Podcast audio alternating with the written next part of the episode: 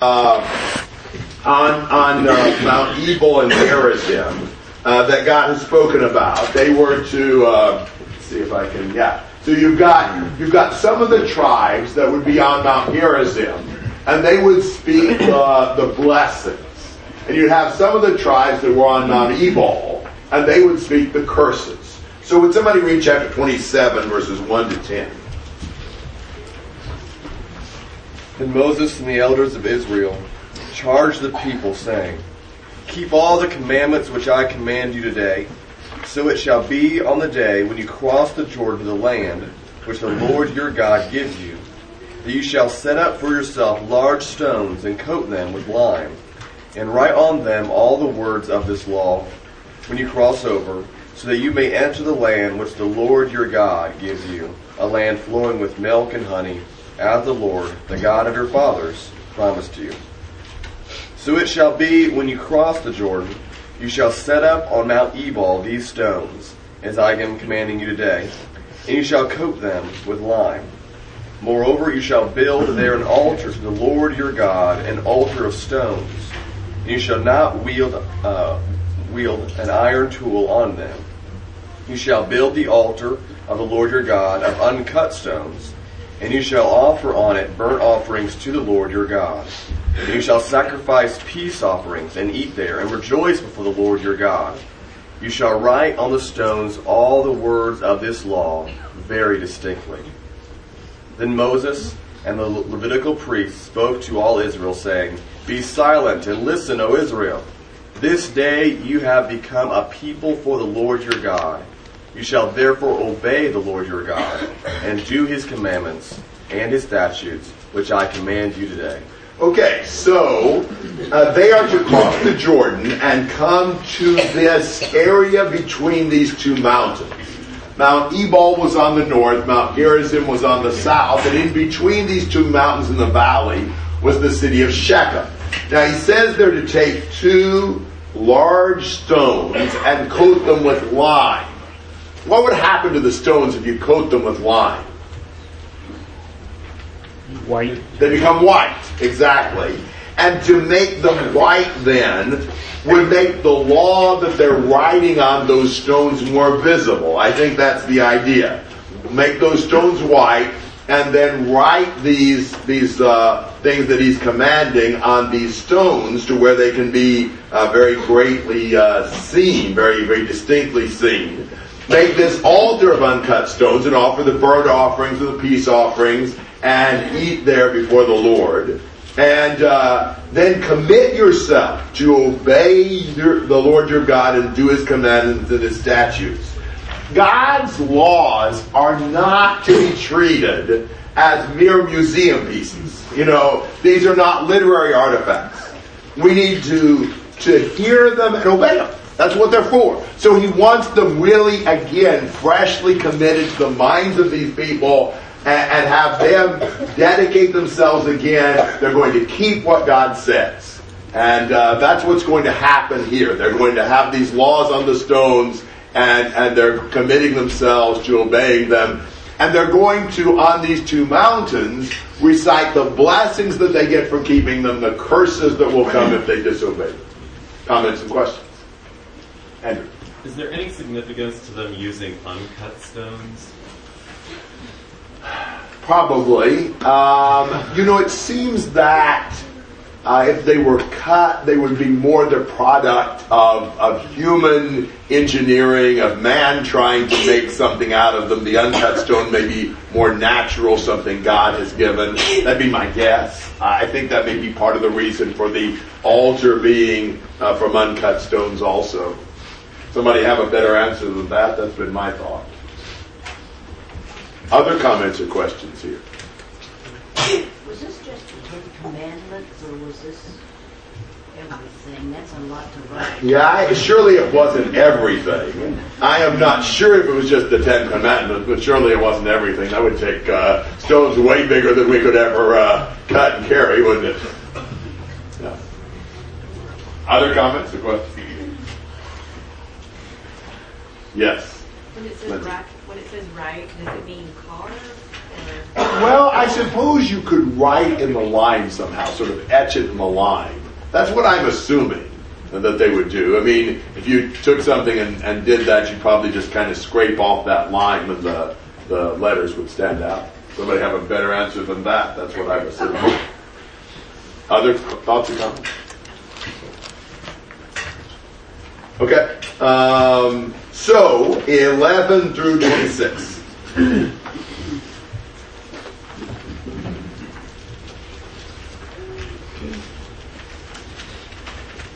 Moses also charged the people on that day, saying, When you cross the Jordan, ye shall stand on Mount Gerizim to bless the people Simeon, Levi, Judah, Issachar, Joseph, and Benjamin.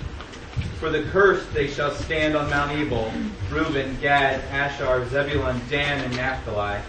The Levites shall then answer and say to all the men of Israel with loud voice, Cursed is the man who makes an idol, or a molten image, an abomination to the Lord, the work of the hands of the craftsman, and sets it up in secret. And all the people shall answer and say, Amen. Cursed is he who dishonors his father and mother, and all the people shall say, Amen. Cursed is he who moves his neighbor's boundary mark, and all the people shall say, Amen. Cursed is he who misleads a blind person on the road, and all the people shall say, Amen. Cursed is he who distorts the justice due to an alien, orphan, and widow, and all the people shall say, Amen. Cursed is he who lies in his father's wife, with his father's wife, because he has uncovered his father's skirt. And all the people shall say, Amen. Cursed is he who lies with an animal, and all the people shall say, Amen. Cursed is he who lies with his sister, the daughter of his father or of his mother, and all the people shall say, Amen. Cursed is he who lies with his mother in law, and all the people shall say, Amen. Cursed is he who strikes his neighbor in secret, and all the people shall say, Amen. Cursed is he who accepts a bribe to strike down an innocent person, and all the people shall say, Amen. And cursed is he who does not confirm the words of this law by doing them, and all the people shall say, Amen. Okay, so you've got six of the groups on Mount Gerizim and six of the groups on Mount Ebal. The ones on Mount Gerizim uh, bless the people. The ones on Mount Ebal curse the people. I always like seeing which tribes he puts in different places and how he organizes them. To me, it's interesting. So look at the ones on Mount Gerizim. Think about where their inheritance was. Simeon. Where was Simeon's inheritance? South. In the south, what was Simeon's inheritance? Cities within Judah. Yes, you're right. Remember the deal at Shechem in Genesis 34. Simeon and Levi were scattered. They didn't exactly get a territorial inheritance. Where was Levi's inheritance? Yeah, throughout the land, the 48 cities. But where was Judah? the most south. Where was Issachar? North. Yeah, uh, more north, not extreme north. Uh, what about Joseph? I don't remember where the tribe of Joseph was. Do you? Where was the tribe of Joseph?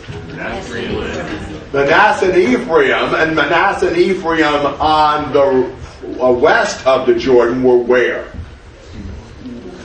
Kind of the middle, yeah. Now there was half of Manasseh that was the northernmost of Gilead, and uh, then uh, uh, Benjamin. Where was Benjamin?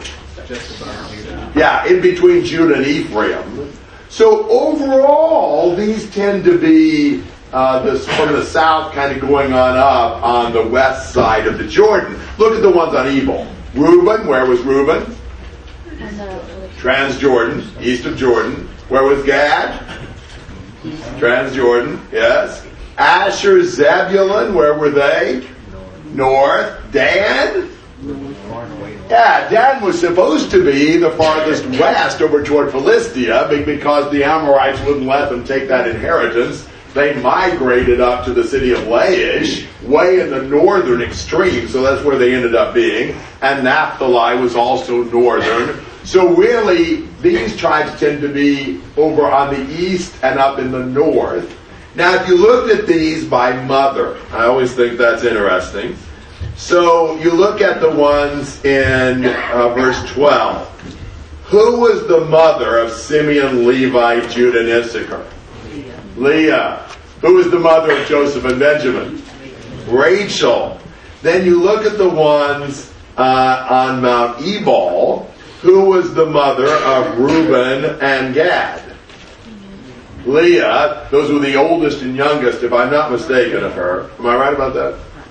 Gad. Who was the other one? Zebulun, okay, you're probably right. Uh, I don't remember. Uh, and then the other four are the uh, ones from the handmaids. So you've got the oldest and the youngest of, Le- of Leah, and the four from the handmaids that are ones declaring the curses on Mount Ebal. So, in some ways, the least favored tribes are the ones declaring the curses. The ones farther away from Jerusalem, the ones, the oldest and youngest of Leah, but then the ones from the handmaids. I don't know if there's anything big to be made out of that. It's just interesting to me to look at that. It's always interesting to kind of, you know, analyze those things. Always kind of, when you see the groupings of the tribes in numbers and so forth, it's always kind of interesting to look at things like that. Sometimes you can see some patterns. The, the biggest part of this is not the declaring of the blessings. They don't even talk about that. Perhaps because that's not really going to be the future. They are not going to be obedient. It's the cursings that are going to take place. And so look at the reasons they were cur- they're being cursed. Verse 15. Cursed is the man who does what? Yeah, makes an idol. Remember that those who don't love God and worship idols will not love their neighbors either. The, the lack of serving God will lead to these other sins and the rest of this. Because when you don't, when you don't really serve God, you have really no basis for morality toward others. And uh, notice, they, they, they worship this idol or molten image in secret. You know, people a lot of times think that as long as they can hide something from other people, especially from Christians, that they can hide it from God. I don't know if we really say that. But if we didn't sort of believe that, why are we so bent on hiding everything from our brethren? You know, it seems like we sort of, uh, you know, mentally slip into that idea that, well, I, I, I hid this. Nobody found out about it. You know, and as if the Lord wouldn't know. And, and then he goes to some sins against family and social duties. The one who dishonors parents. The one who moves the neighbor's boundary mark. So you're cheating your neighbor out of some of the property. Misleads a blind person on the road. You know, what do you think about doing that? What does that do? What would he call what would he call that? Yeah, kind of taking advantage of somebody's uh, handicap. Leviticus 19 talks about some things like that. It's an interesting passage to compare. The one who distorts the justice due to an alien, orphan, widow. How many times will we hear that? But but we're talking about various situations that are sort of targets, easy targets uh, to exploit. Uh, your neighbor with the boundary marks, maybe your parents if you're stronger than they are, uh, and certainly the blind person, the alien, orphan, widow. So sins against family, sins against other people, then sexual sins.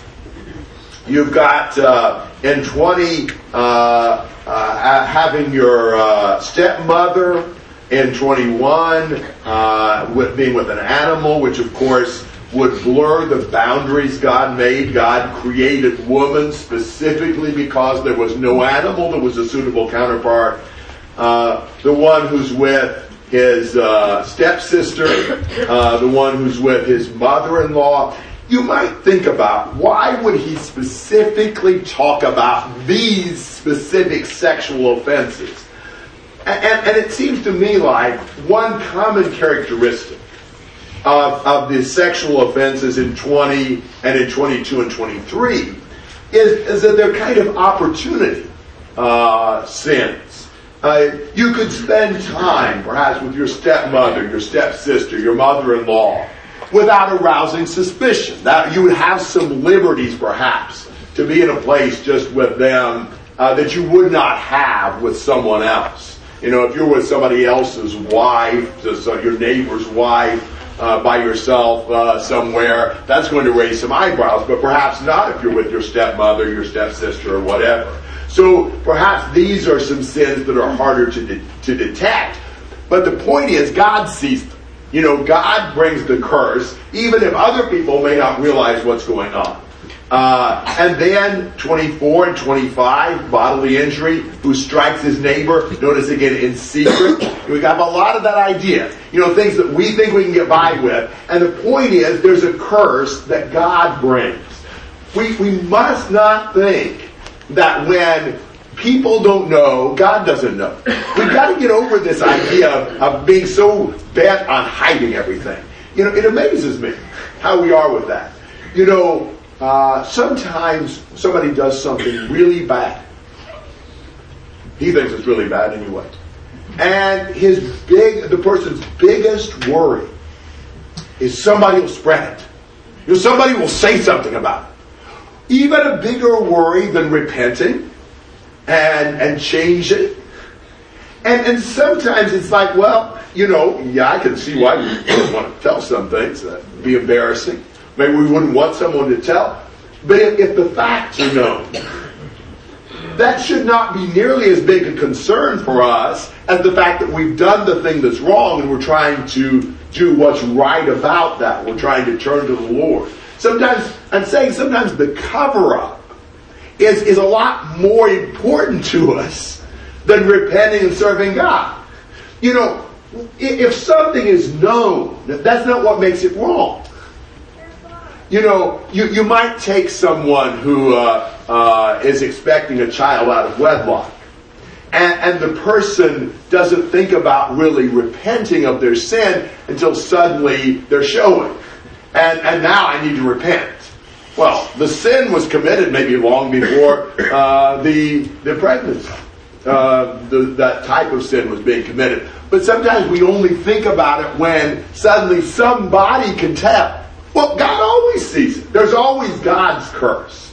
So I think we need to overcome this idea of, of uh, you know, mostly focusing on getting by with nobody knowing and think about, well, the fact God always sees us. Uh, 1 Corinthians chapter 4, verse 5 might be an important passage to compare. And then in verse 25, the one who accepts a bribe to strike down an innocent person.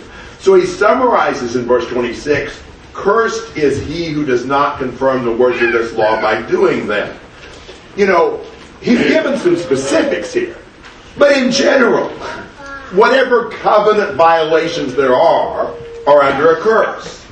And every time, what do the people say? And their amen says what? So they are accepting and confirming and supporting God pouring out his judgment on those who are disobe- disobedient to the covenant. I think you, that they should have thought before they said amen to that, don't you think? You know, that, that's something to really be serious about. We say amen to God's judgment upon us when we're disobedient. We really need to think about the consequences of the disobedience.